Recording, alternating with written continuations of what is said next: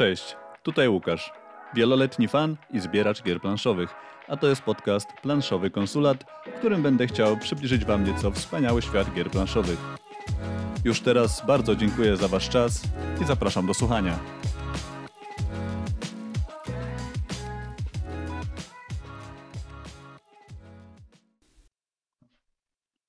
Dzień dobry, witam w kolejnym odcinku Planszowego Konsulatu. Dzisiaj opowiem Wam o grach, które zabieram do teściów albo które im już na przykład sprezentowałem. Żebyście mieli troszeczkę tła, to mam też obecnie 12-letnią szwagierkę, z którą już od dobrych paru, paru lat pogrywamy w gry planszowe. Dzisiaj chciałbym się z Wami podzielić, jakie gry dla mnie są na tyle gdzieś tam angażujące jako już doświadczonego powiedzmy gracza, żeby z takim towarzystwem, jakie jest u teściów, można było zagrać i nie męczyć się przy tym, a nawet może znaleźć odrobinę frajdy, a na pewno spędzić bardzo fajnie czas inaczej niż przed telewizorem czy na telefonie z rodziną. Zachęcam do wysłuchania paru słów dzisiaj, a zaczniemy od Karaka. To była pierwsza chyba gra, jak dobrze pamiętam. Nie wiem, co było pierwsze, dokładnie Karak, czy wsiąść do pociągu, ale myślę, że właśnie Karak był tą grą, którą przedstawiłem moim teściom jako pierwszą grę, która nie jest Chińczykiem, która nie jest eurobiznesem, a która troszeczkę inaczej podchodzi do tematu gier planszowych i może pokazać też, jak dzisiaj wyglądają e, gry planszowe. I to jest coś, co właśnie też było moim celem, żeby troszeczkę odczarować ten e, chińczykowy i eurobiznesowy czy monopoli świat. Zacznijmy więc od Karaka. Mm, to jest gra dla 7, natomiast myślę, że spokojnie, tam 5-6 lat już można gdzieś dzieci do tego zapraszać. Mm, tak, y, historia jest taka, że teściowie mają e, córkę, która obecnie ma 12 lat, bez wchodzenia w szczegóły. Tak się stało, tak jest. Także moja żona ma siostrę sporo lat młodszą. Natomiast pomyślałem, że te gry planszowe to może być coś, co zespoli nas razem i pozwoli wspólnie spędzić czas nad jedną rzeczą um, przy jednym stole. Mamy więc tego karaka. Co to jest za gra?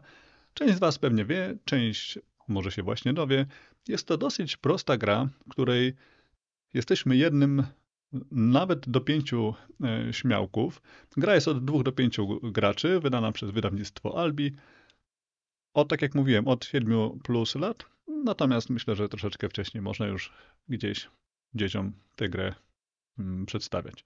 Więc zaczynamy jako jeden z pięciu śmiałków. E, każdy ze śmiałków ma swoją jakąś inność, inną zdolność i naszym celem jest przemierzanie lochów po to, żeby znaleźć jak najwięcej skarbów po drodze, pokonać pewne potwory po drodze oraz żeby zakończyć grę poprzez pokonania smoka, który da nam najbardziej cenny skarb. Ta osoba, która nie ta, która pokonała smoka, ale ta, która po drodze podczas przygody zebrała najwięcej skarbów, wygrywa grę. Żeby otworzyć skrzynię ze skarbami, trzeba mieć kluczyk.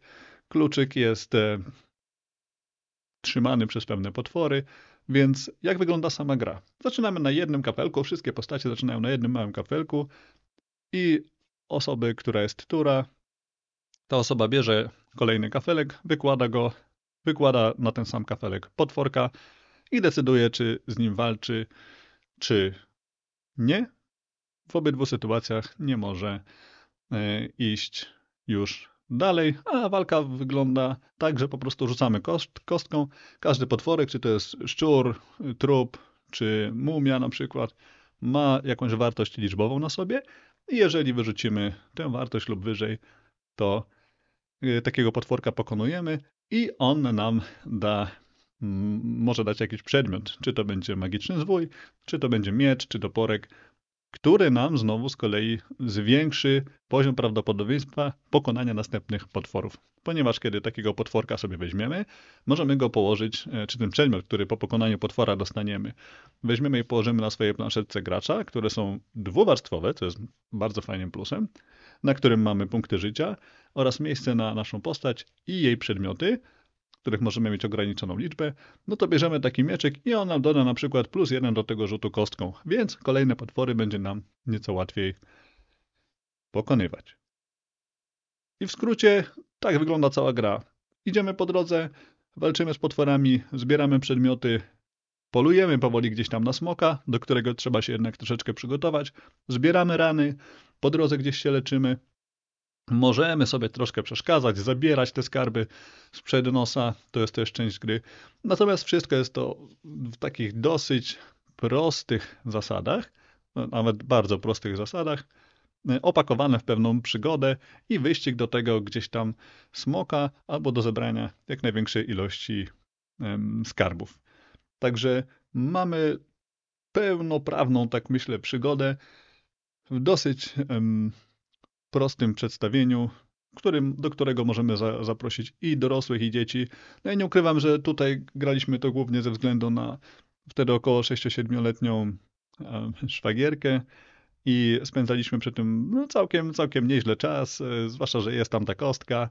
Tutaj raczej nastawiamy się na to, żeby gdzieś tam sobie pograć, niż żeby koniecznie wygrać tę grę, no bo wiadomo, jeden rzut pójdzie nam tak, drugi tak, ktoś tam tego smoka wcześniej dogoni, i się z nim e, policzy, zdobywając skarb, który jest warty półtora klasycznego skarbu, więc może sprawić, że wygra. E, na plus gry jest to, że ona jest do pięciu graczy, e, co sprawia, że jeżeli jesteśmy tam powiedzmy z żoną, to możemy piątkę z teściami i ze szwagierką w to zagrać. Ciekaw jestem e, gry Karak 2, która bodajże już chyba wyszła. Widziałem ją na pewno na, na, na Gratislawii we Wrocławiu.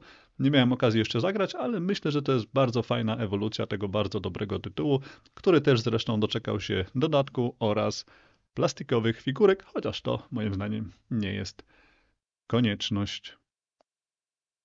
To tyle, jeżeli chodzi o Karaka. E, dodam tylko, że jest też stosunkowo tani, to jest około 140-150 zł za egzemplarz. Przejdźmy do drugiej gry. To jest Wsiąść do pociągu. I to jest jedna z najpopularniejszych gier na świecie, która też myślę jest bardzo fajnym tak zwanym gatewayem, czyli grą, którą, którą można przedstawić osobom, których, które nie grały w planszówki, nazwijmy to nowoczesne. Przez nowoczesne mam na myśli inne niż Chińczyk i inne niż Eurobiznes, które dają troszeczkę więcej e, frajdy albo zmuszają jednak do trochę większego myślenia niż rzucenie kostką i wybranie kierunku lewo czy prawo. Wsiąść do pociągu to gra, tak jak mówiłem, szalenie popularna.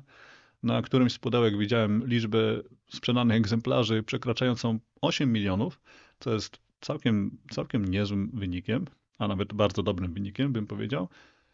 Y, gra została wydana w 2015 roku i tutaj mówię o wsiąść do pociągu Europa, dlatego właśnie, że moim zdaniem ta, ta część, zwłaszcza przez te tunele, które są tam, tam są, wymaga troszeczkę więcej niż y, niektóre inne wariancje y, tej gry. I przez to dla mnie to jest też gra, do której ja też chętnie usiądę po obiedzie, czy to wigilijnym, czy to wielkanocnym, czy po prostu sobotnim obiedzie i zagram ze wszystkimi, zwłaszcza, że to też jest, też jest gra do pięciu graczy, wydana przez Rebel, w cenie podobnie jak Karak, troszkę może wyższej, 160-170 zł. No i na czym polega gra? Dostajemy pięknie ilustrowaną mapę, na której mamy wyznaczone różne trasy. Niektóre z nich są podwójne, czyli mogą, e, może tam być dwóch graczy albo dwie linie e, dwóch różnych graczy, które będą prowadzone Dostajemy w tajemnicy jakieś cele i dostajemy bilety, czyli nasze zadanie, z jakiego miasta do jakiego musimy stworzyć połączenie. Z boku planszy będziemy mieli karty plus początkowe karty na ręce. Te karty przedstawiają kolory wagoników. Każdy gracz dostaje około 50, chyba nie do końca 50, ale blisko 50 wagoników, które za pomocą tych kart będzie musiał wystawić na mapę robiąc połączenia, najlepiej w zgodzie z biletami czy z trasami, które chce gdzieś tam dla tych biletów zbudować i połączyć odpowiednie miasta, czasami realizując jeden lub więcej biletów. Co istotne, te karty są oczywiście limitowane.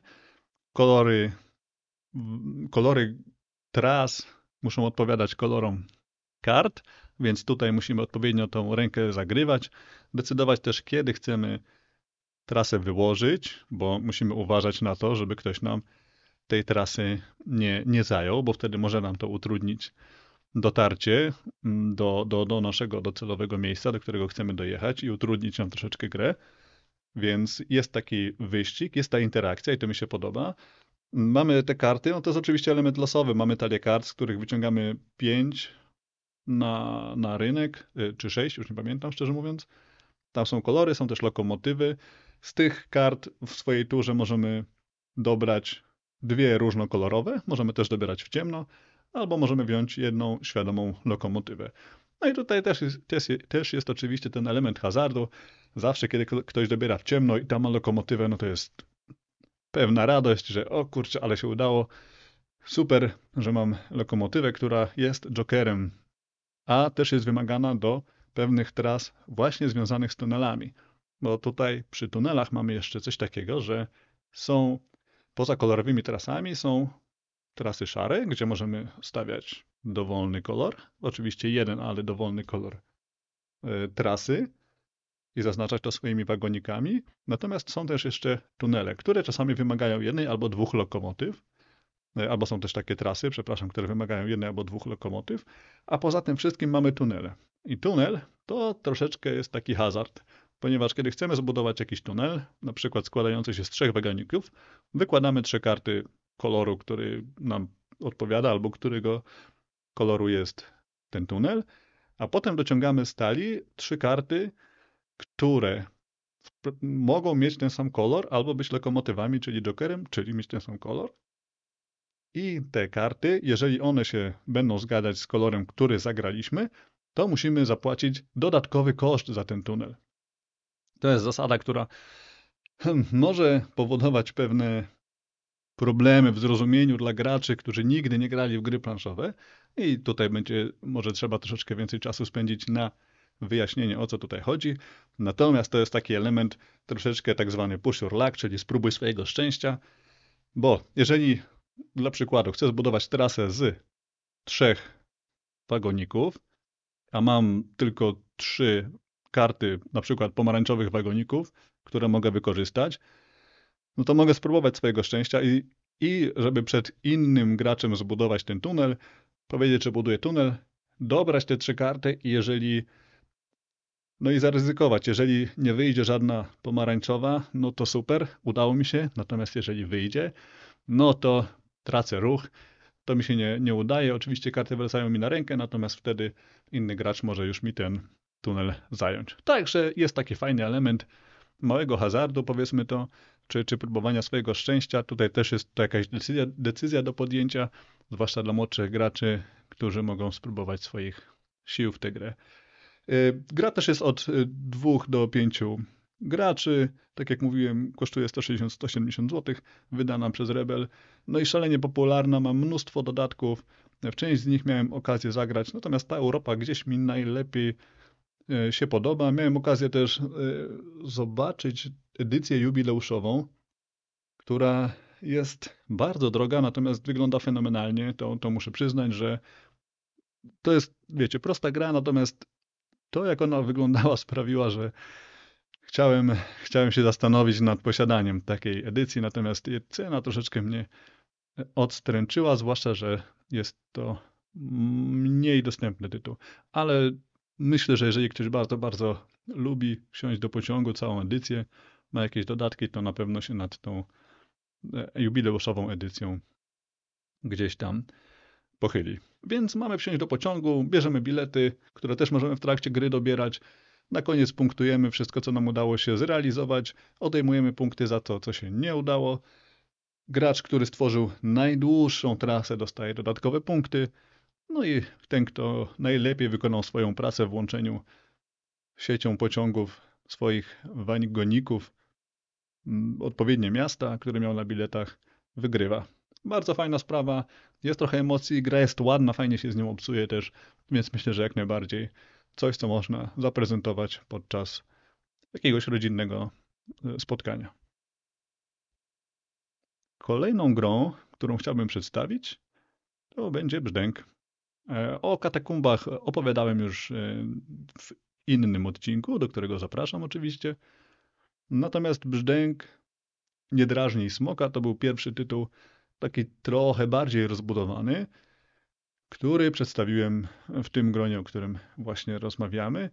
No i powiem, że pomimo pierwszych trudności, bo tutaj jednak już ten poziom skomplikowania, budowanie talii swojej karty, bo może krótko tylko o czym jest gra. Jesteśmy jednym z czterech lub z dodatkiem Wesoła Kompania pięciu graczy i schodzimy pod ziemię do lochów i myślę gdzieś tam w domyśle leża smoka i chcemy jak najwięcej artefaktów, skarbów złota z tego podziemia wynieść, uważając na ataki smoka, które gdzieś nas po drodze ranią, a mechanizm opiera się na ruch, który mm, kupujemy z kart. Karty dobieramy z rynku, kupujemy je tak naprawdę. Zaczynamy z podstawową talią i tutaj mamy typowy deck building, czyli mechanikę budowania talii. Dobieramy 5 kart, zagrywamy je, za część ruszamy, za część kupujemy e, punktów, które gdzieś dzięki nim zdobywamy, kupujemy nowe karty, a za część tutaj akurat punktów ataków, czyli mieczyku, mieczyków, e, walczymy e, z potworami, które są albo na rynku, albo są ogólnodostępne, albo są na planszy, kiedy chcemy się poruszyć z jednej lokacji do drugiej. Więc bardzo fajna gra, powiedziałbym, że taki o wiele bardziej rozbudowany karak, tylko to są dwa, trzy rzędy wielkości wyżej tak naprawdę, jeżeli chodzi o skomplikowanie zasad, o to, jak e, gra wygląda, ale też jaką daje frajdę, myślę, bo to już jest ten wyższy poziom. Tutaj e, tak spokojnie, myślę 10-12 lat to już jest ten wiek, gdzie czasami może trzeba coś dopowiedzieć, coś wytłumaczyć dziecku i teściom także, jak najbardziej.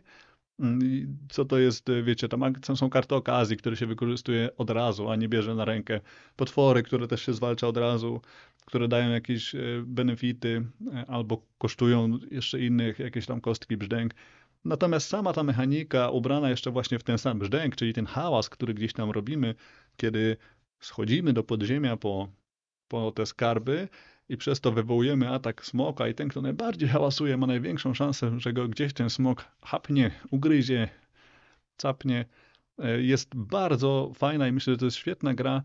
Już e, no może na start może być trudno na początku, może pewne osoby zniechęcić, jednak pewna ilość tych zasad mikrozasad i, i też sama gra jakby ma sporo elementów, więc jej wykładanie, mamy duże sekrety, małe sekrety, e, różne rodzaje kart, troszeczkę mechanik, gdzieś tam po drodze, jeżeli chodzi o poruszanie się, kryształowe groty, więc tutaj jednak trzeba już troszeczkę więcej dbałości o to, żeby każdy te zasady zrozumiał i żeby ich nieznajomość nie przeszkadzała w jakiejś fajnej rozgrywce. Natomiast Brzęka Takumby miałem okazję też grać w ekspedycję Świątynię Małpich Królów, też bardzo fajna. Tak naprawdę to jest mapa plus, plus e, parę kart.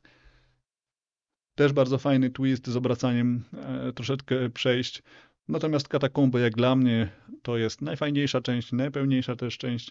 E, nie grałem w inne mapy, więc tutaj nie będę się wypowiadał, bo one też na pewno są bardzo fajne, są pewnie lepsze i gorsze.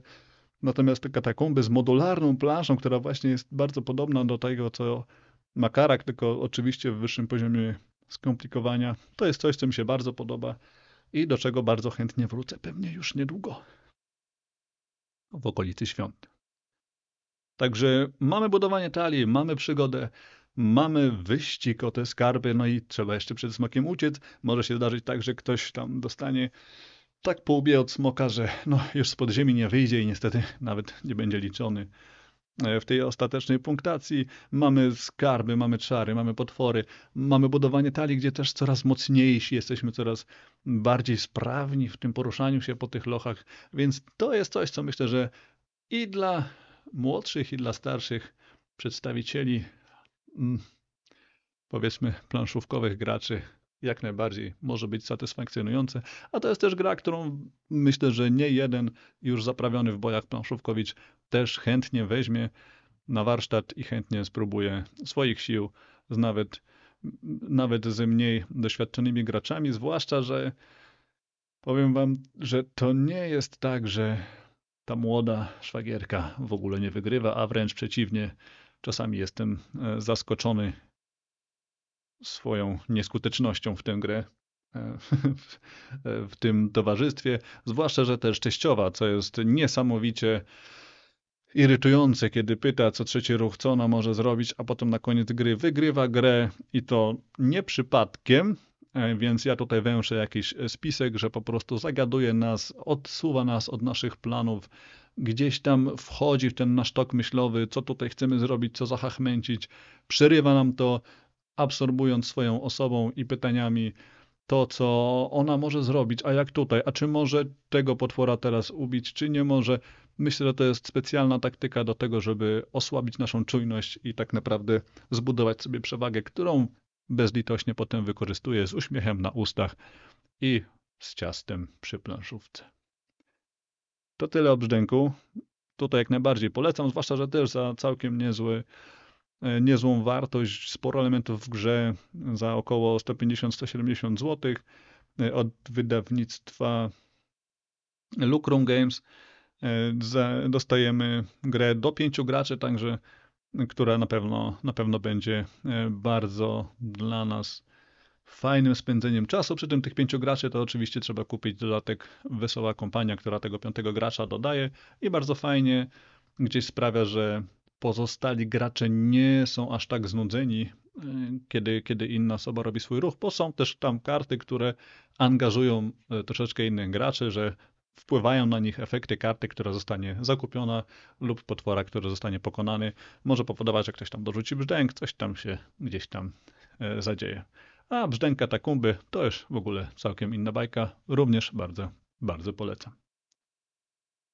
Kolejną grą, troszeczkę lżejszą, Natomiast też, która przyjęła się całkiem nieźle, mm, w tym powiedzmy w domu, w którym gramy, to jest Istanbul Big Box.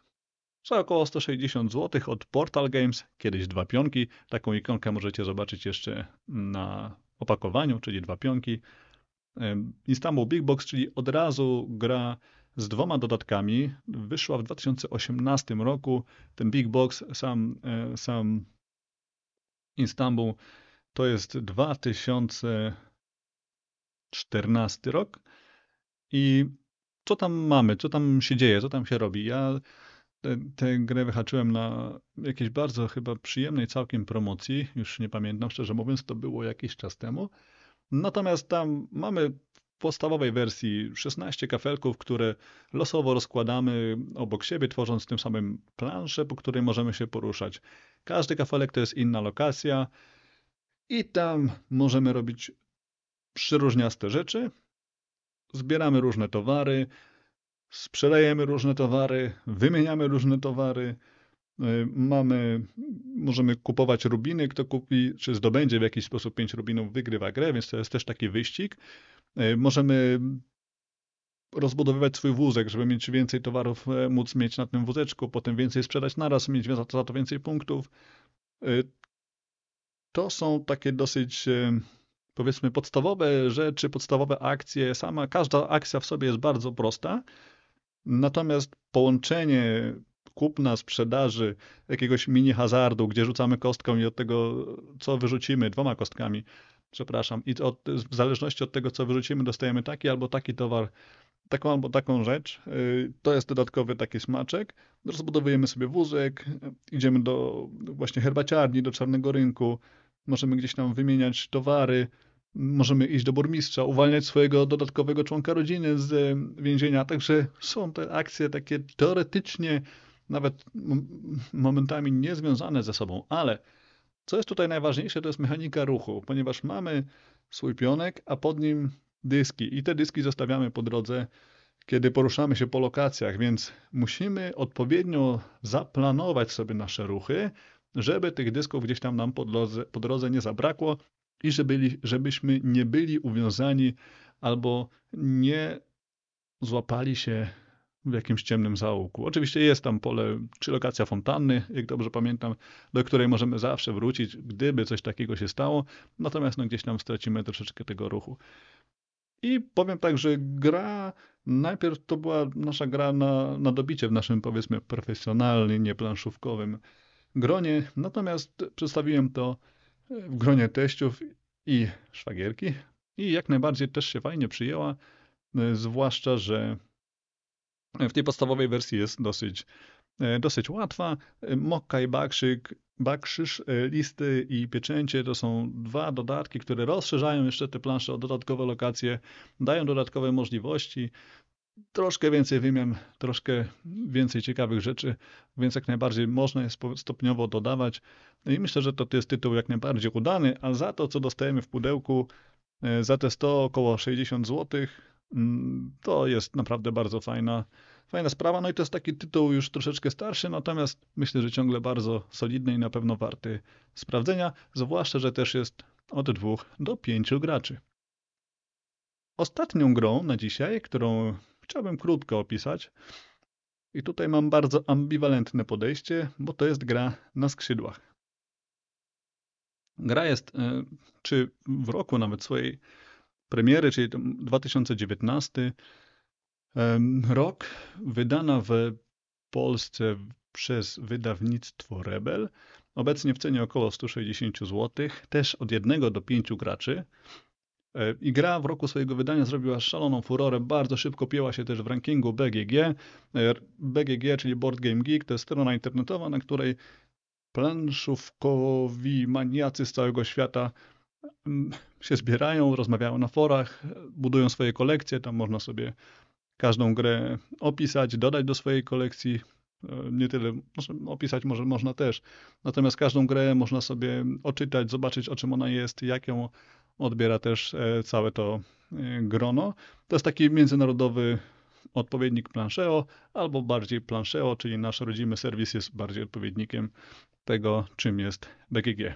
Tak więc na BGG bardzo szybko się wspięła. Teraz e, nie pamiętam, ale chyba jest ciągle w pierwszej na pewno dwudziestce.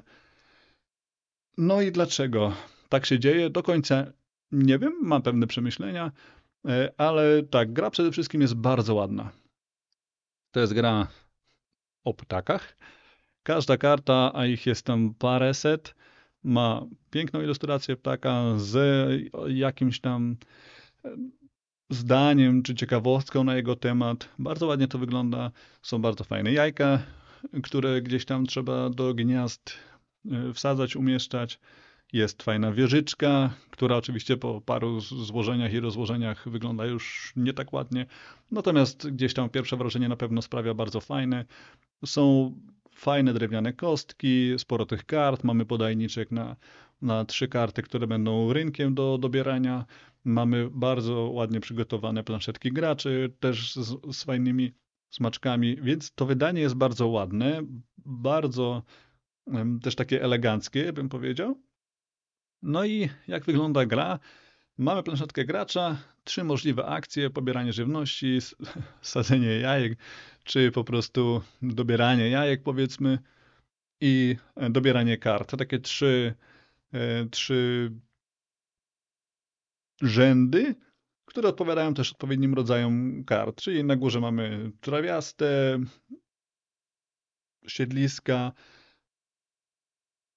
te średnie żółte, nie pamiętam jak się nazywały, w każdym razie powiedzmy, że żółte i niebieskie, czyli wodne jako trzeci rząd i, i te karty, te ptaki, które są z danego siedliska, najczęściej gdzieś tam wzmacniają te akcje, y, bo każdą kartę, którą zagramy, płacąc jej odpowiedni koszt w jajkach i żywności, kładziemy w odpowiednim rzędzie, do którego, czyli w odpowiednim siedlisku, do którego może dany ptak przyjść i wtedy wykonujemy cały rząd akcji, czyli na początku nie mamy ptaków, więc tutaj nie będzie nic wzmocnionego, tylko to będą podstawowe akcje.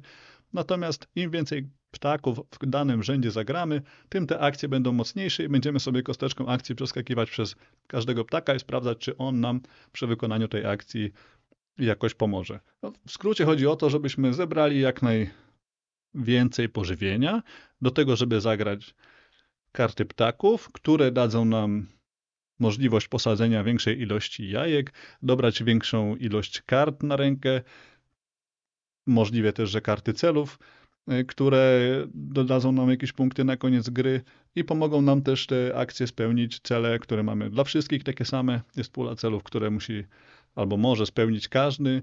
Kto spełni je najlepiej, dostanie i najwięcej punktów oczywiście. Do tego możemy gdzieś tam e, poza początkowymi celami dobierać jeszcze ukryte cele w trakcie gry.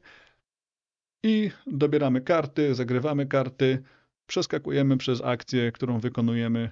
Na koniec liczymy punkty i to tak naprawdę tyle. Może troszeczkę spłaszczam, natomiast gra jest dosyć prosta. Chociaż też miałem pytania, a jak tutaj się te jajka składa, gdzie tutaj mogę je położyć i tak dalej. Wiadomo, to też jest gra, która jednak no to jest trudniejsza gra niż Karak na przykład i wymaga zagrania raz czy dwa, żeby gdzieś nabrać tego, tej płynności e, i wiedzy o niej. Natomiast też może być całkiem przyjemnym, takim troszeczkę pasjansikiem. Tutaj negatywna interakcja jest e, znikoma, prawie w ogóle.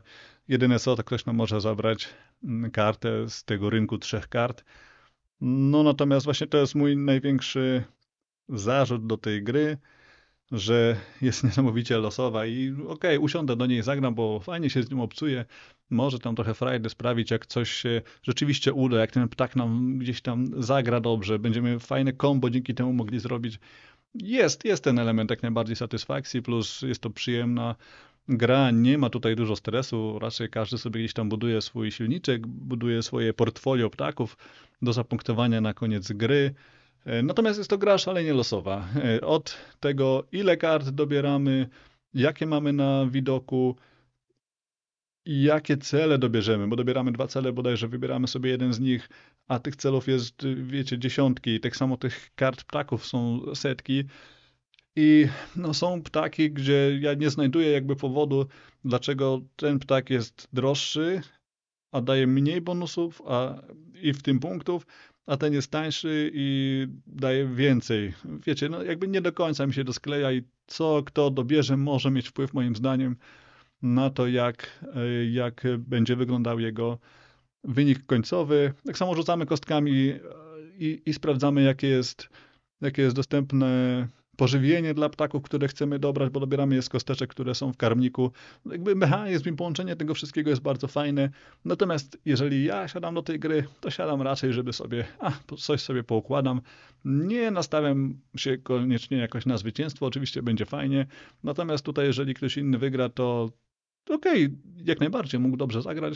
Natomiast myślę, że szczęście może być tutaj dosyć istotnym czynnikiem wpływającym na to, kto w tej grze będzie najlepszy.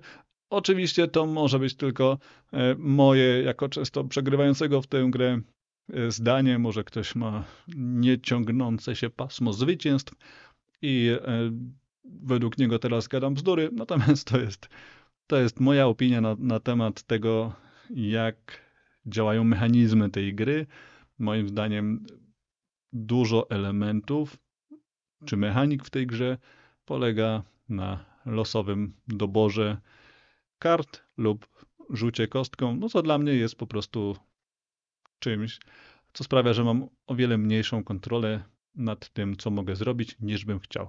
Stąd moje takie zdanie o tej grze, co nie zmienia faktu, że też usiądę w takim gronie, wiecie, rodzinno, początkująco-planszówkowym i w taką grę zagram, bo sam czas nie uważam, żeby przy takiej grze mimo wszystko był E, stracony, bo tak jak mówię, układanie tych ptaków, składanie jajek i e, budowanie sobie tego silniczka jest jak najbardziej przyjemną sprawą, zwłaszcza, że ta gra jest rzeczywiście dosyć ładna i czasami sobie można poczytać o ptakach, zobaczyć jaką mają rozpiętość skrzydeł.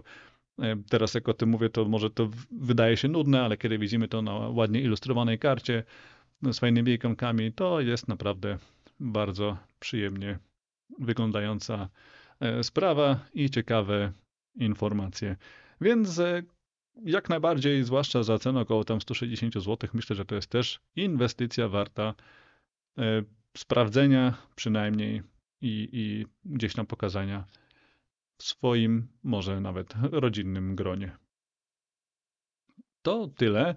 E, myślę, że kolejnym tytułem, który będziemy chcieli gdzieś tam przedstawić z żoną, może w tym gronie takim rodzinnym, będzie Wiedźma Skała. Zobaczymy, jak to, e, jak to pójdzie. To też jest, myślę, gra, która może się spodobać, być troszeczkę inna niż te dotychczasowe.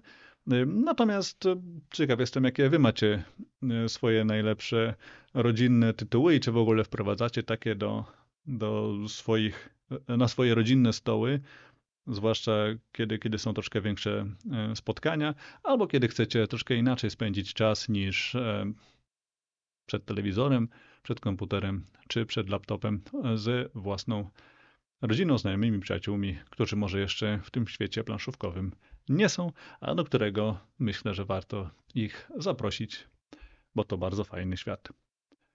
Dziękuję Wam bardzo za dzisiaj. To tyle ode mnie. Mam nadzieję, że gdzieś jakąś inspirację może Wam dzisiaj przekazałem do tego, może jak zacząć też e, prezentować te planszówki w inny sposób e, niż, e, wiecie, zamkniętych w piwnicy czterech graczy, którzy, którzy myślą nad niesamowicie trudnymi rzeczami albo walczą między sobą, stosując jakieś niesamowicie trudne, skomplikowane zasady. Wszystkie te gry, myślę, które omówiłem dzisiaj, są na tyle z niskim progiem wejścia, że któraś z nich na pewno powinna e, być łatwa do zrozumienia. Czy się spodoba, to jest inny temat całkowicie. Natomiast myślę, że są duże szanse, że tak się stanie, czego Wam życzę. Trzymajcie się, do usłyszenia następnym razem. Cześć.